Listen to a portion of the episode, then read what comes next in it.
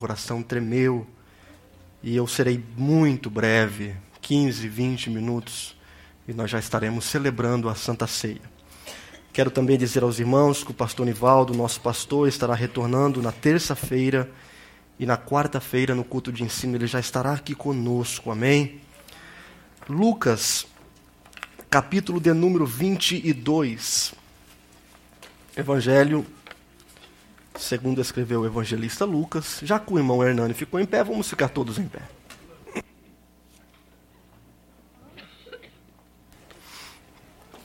Lucas 22, 39 diz assim: E saindo, foi como costumava para o Monte das Oliveiras, e também os seus discípulos o seguiram. E quando chegou àquele lugar, disse-lhes: Orai para que não entreis em tentação. E apartou-se deles cerca de um tiro de pedra, e pondo-se de joelho orava, dizendo: Pai, se queres, passa de mim este cálice. Todavia, não se faça a minha vontade, mas a tua. E apareceu-lhe um anjo do céu que o confortava.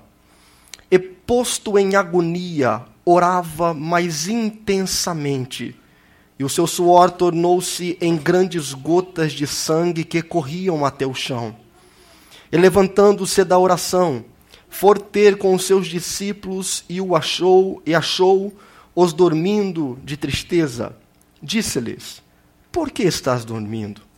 Levantai-vos e orai, para que não entreis em tentação.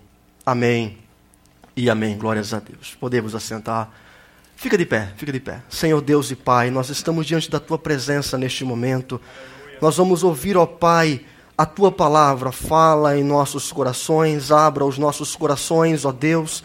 Que seja uma terra fértil para entender, para receber a semente da tua palavra.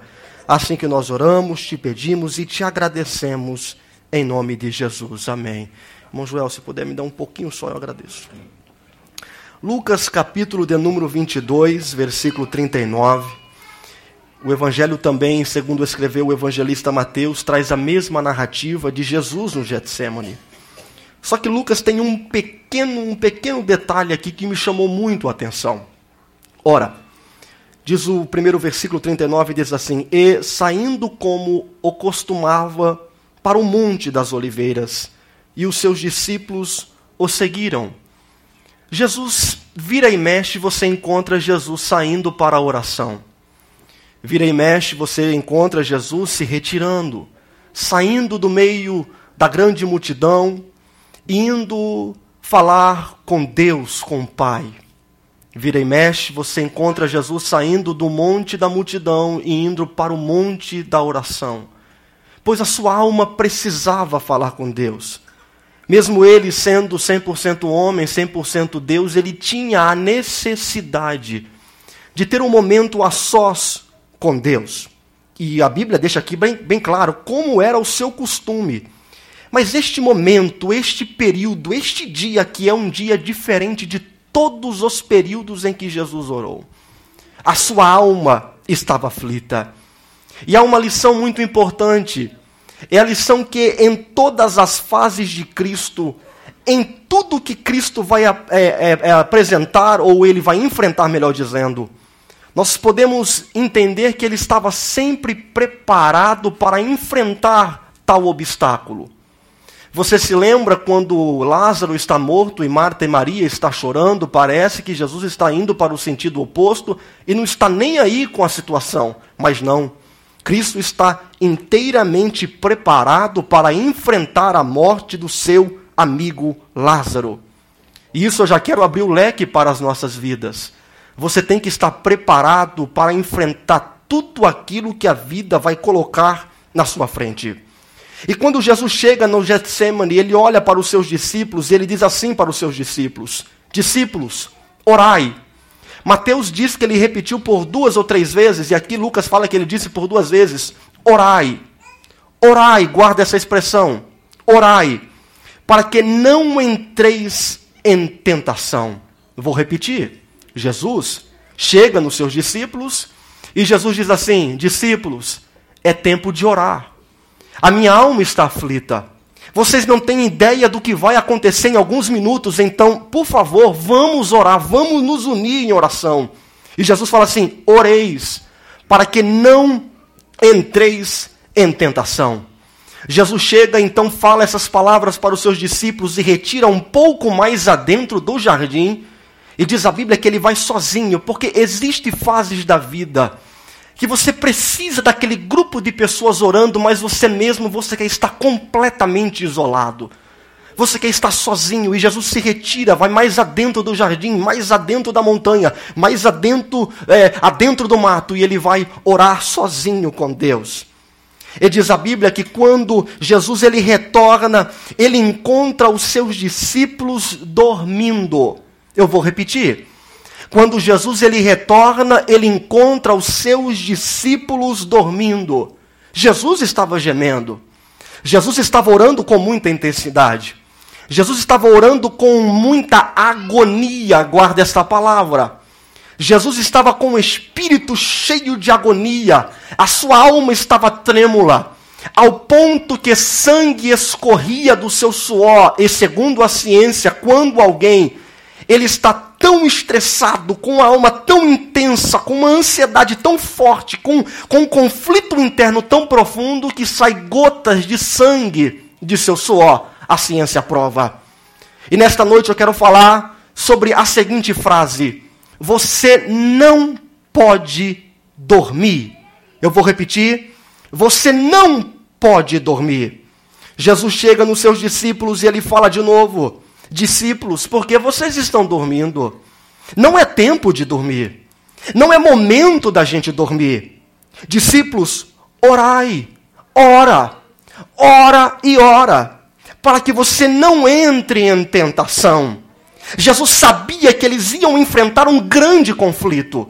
Jesus sabia que ao curvar daquela rodovia e alguns instantes da vida, um grande conflito iria chegar e Jesus estava dizendo: agora, hoje, não é hora de você dormir.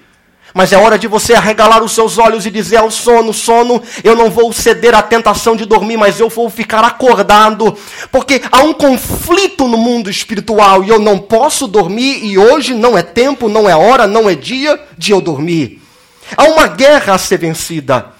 Jesus sabe um conflito sem tamanho está chegando e ele olha para os seus discípulos e ele está dizendo: Ei, você não pode dormir. Pedro, ó Pedro, você principalmente, Pedro, você não pode dormir. Na verdade, Pedro tinha que orar igual a Cristo, porque se Pedro não orar, em alguns instantes Pedro vai negar. Se Pedro não orar, em alguns instantes Pedro vai negar de novo. Se Pedro não orar, ele vai negar o Senhor Jesus Cristo por três vezes. Ei, os discípulos também não podem dormir. Porque se os discípulos dormirem, a tentação será tão forte. O conflito do Calvário será tão forte, mas tão profundo, tão grotesco, tão sério, tão sério que os discípulos vão olhar um para o outro e vão dizer: Vamos voltar para trás, vamos regressar, vamos voltar para a pesca. O Messias nos enganou, ele dizia que era o Messias, mas ele morreu e agora tudo acabou. Ei, você não pode dormir. Se você dormir, você vai desistir e você não vai chegar no lugar que Deus está querendo estabelecer na tua vida. Se você dormir, você não vai viver aquilo que Deus tem planejado e projetado no tua vida e no teu coração. Então você não pode dormir. Mas por que, que eu não posso dormir? Porque se você dormir, olha para mim por favor, se você dormir hoje, se você dormir agora, se você dormir esse ano, se você dormir esse mês, escuta porque é profético. O teu choro de arrependimento no futuro será tão grande. O teu choro de desespero será tão grande que você vai lembrar deste dia, desta santa ceia, deste pregadorzinho magricelo, e você vai dizer: Eu deveria ter escutado o pregador quando ele disse que eu não poderia dormir e que não era hora de eu dormir. Oh, aleluia, glórias a Deus. Você não pode dormir. A, a minha alma está trêmula nesta noite. Hoje eu acordei e eu disse assim para Joyce, Joyce, eu vou ficar na cama e eu vou pegar a Bíblia, eu vou ler. E quando eu comecei a ler isso aqui, a minha alma se encheu de temor e se encheu de agonia e ao mesmo tempo de intensidade. Porque nós estamos dormindo. Nós estamos brincando com sono. Nós estamos brincando de dormir. E Satanás está dizendo: você não está vendo, mas você vai ceder à tentação. Você vai cair na tentação. Mas a carne, ela está dizendo assim: ei, vai dormir. E Jesus está dizendo: a carne é fraca, mas o espírito, ele está preparado. Ei, olha para mim, por favor. A carne está dizendo: vai dormir. Mas o espírito está dizendo: é tempo de guerra. A carne, ela está dizendo, vai dormir, não tem nada a ver, mas o Espírito está dizendo, é tempo de você pegar as suas armaduras, é tempo de você dizer, eu estou preparado e eu vou vencer esta guerra junto com o meigo Nazareno Jesus Cristo. Você não pode dormir, você não pode dormir. Se você dormir agora, daqui a alguns anos, você vai olhar para trás e você vai dizer, a minha vida era para ter sido diferente. A minha jornada era para ter sido diferente. Mas eu dormi. Mas o Espírito Santo está dizendo, ele está cutucando você com uma espada de fogo, dizendo: Eu vim aqui para te acordar nesta santa ceia. Eu vim aqui para inflamar a tua alma. Eu vim aqui dizer para você, e tu que está dormindo, acorda, e Cristo te resplandecerá. Deus está aqui nesta noite dizendo: é tempo de acordar, porque se você dormir, você vai ceder à tentação. Segunda lição, e já vamos encerrar. Segunda lição: ore, ore. Você não pode dormir. Sabe por quê? Porque o inimigo não está dormindo. Vou repetir: Judas não estava dormindo. Os sacerdotes que queriam prender Jesus não estavam dormindo. Os soldados que foram prender Jesus não estavam dormindo. Olha para mim, por favor. Até o homem que vai ter a orelha cortada em alguns instantes também não estava dormindo. Mas a igreja, os discípulos, ah, o projeto de Deus, Pedro, João, André, eles estavam dormindo. Eu não quero ser muito é, sentimentalista neste momento, de, de narrar um pouquinho do mundo espiritual, mas deixa eu dizer o que está acontecendo no mundo espiritual. No mundo espiritual você está dormindo. Você, eu vou dizer Deus colocou no meu coração e hoje eu não levo nada. Escuta, no mundo espiritual, o diabo estará acordado porque ele não dorme. E ele está dizendo assim: eu vou pegar, eu vou destruir, eu vou pegar, eu vou destruir. E aonde está Pedro? Dormindo.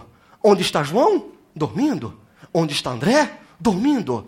Onde está Tiago? Dormindo. Você não está vendo. Mas no mundo espiritual, Gustavo, no mundo espiritual, Joyce, os demônios estão em reuniões, eles estão preparados para nos atacar. Eles estão inteiramente preparados. Jesus Cristo, ele narra no capítulo 22, versículo 53. Jesus fala assim, é, dizendo assim: Jesus fala que aquele momento era um momento de trevas. Os soldados estavam acordados. Judas estava acordado. Havia um planejamento e os discípulos dormindo. Havia alguém planejando matar Cristo e os discípulos estavam dormindo. Mas Jesus, ele não vai dormir. Escuta, Jesus ele vai orar. E olha a oração de Cristo no versículo de número 44. Olha o texto. E posto em agonia, orava mais intensamente e o seu suor tornou-se como grandes gotas de sangue que corriam até o chão. Eu vou repetir porque você não entendeu. E Jesus, ele entendendo o período que ele estava vivendo, Jesus estava dizendo: Eu não posso ceder à tentação, porque Cristo poderia chamar doze legiões de anjos e acabar com a festa e retornar para o céu, e você que ficava aí, é, todo, todo estragado, mas ele estava dizendo: Eu não posso ceder à minha tentação, eu vou até o fim neste projeto eterno que Deus amou o mundo de tal maneira que me enviou para morrer pelos pecados, então eu vou avante. E Jesus, ele entra em agonia. E diz o texto que ele dobra os seus joelhos no chão, ele vai lá no chão. Mateus escreve que Jesus coloca o seu rosto no chão, no pó, na, na, naquele pó daquele jardim. E Jesus está em grande agonia. E a oração começa a ser mais intensa, mais intensa, mais intensa e mais intensa ao ponto que o seu suor tornou grandes gotas de sangue que escorria e ia até o chão. Jesus sabia que aquele momento mal iria reinar. Jesus sabia que aquele momento era o poder das trevas. Era o momento, era o momento do poder das trevas. Então Jesus passa a noite em agonia, em choro, dizendo: Pai, não seja feita a minha vontade, mas seja feita a tua inteira e perfeita vontade. Olha para mim, por favor. É tempo de você orar igual a Cristo no versículo 44. Vou repetir.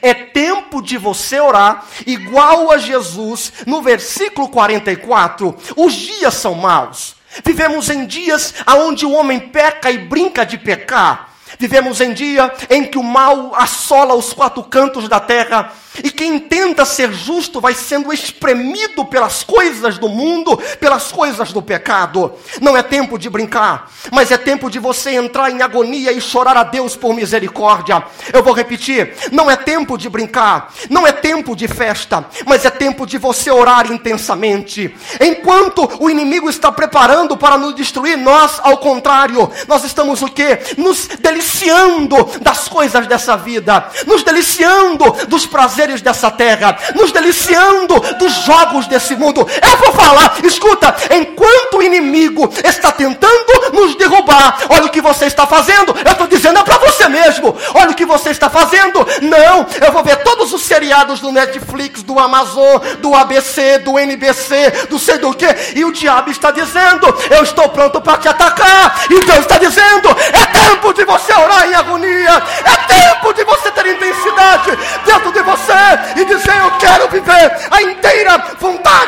Deus. Chega de brincadeira. Aleluia.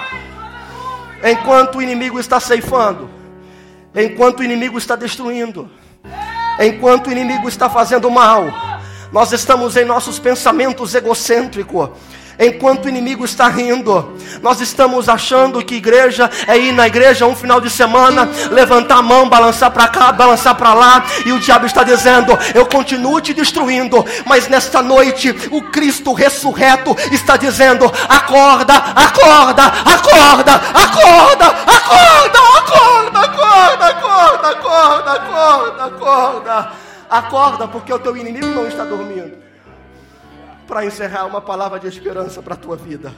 Eu vou ler, se você entender, você dá glória a Deus. Jesus estava em agonia, o suor escorrendo, ele dizendo: Pai, se possível, passa de mim este cálice. Parece que Jesus vai desistir pela primeira vez, mas de repente, olha o que aparece. E apareceu-lhe um anjo do céu que o confortava. Aleluia e apareceu um anjo do céu que o confortava. Outra tradução, e apareceu um anjo do céu que o dava força. Aleluia. Aleluia, aleluia, aleluia, aleluia, aleluia, aleluia, aleluia. Há um renovo de Deus para aqueles que estão gemendo diante do trono. Há um renovo de Deus para aqueles que estão com a sua alma contrita, dizendo: Espírito de Deus, eu necessito de ti. Há um renovo da parte de Deus para aqueles que estão dizendo: Eu não posso dormir. Há uma esperança viva e poderosa para aqueles que estão dizendo: Pai, seja feita a tua vontade na minha vida. Há um renovo de Deus, há um renovo de Deus, há um renovo de Deus. Você não entendeu? Deixa eu te explicar melhor. Jesus era 100% Deus, mas o próprio Cristo recebe os anjos para o confortar. Jesus precisou, imagine você. Jesus precisou, imagine você. Fecha teus olhos neste momento, fecha teus olhos. Diga ao Espírito Santo nesta noite: Espírito Santo, eu não posso dormir. E eu tenho certeza que nos meus momentos de angústia, o Senhor vai aparecer e vai me dar força. O Senhor há de me confortar.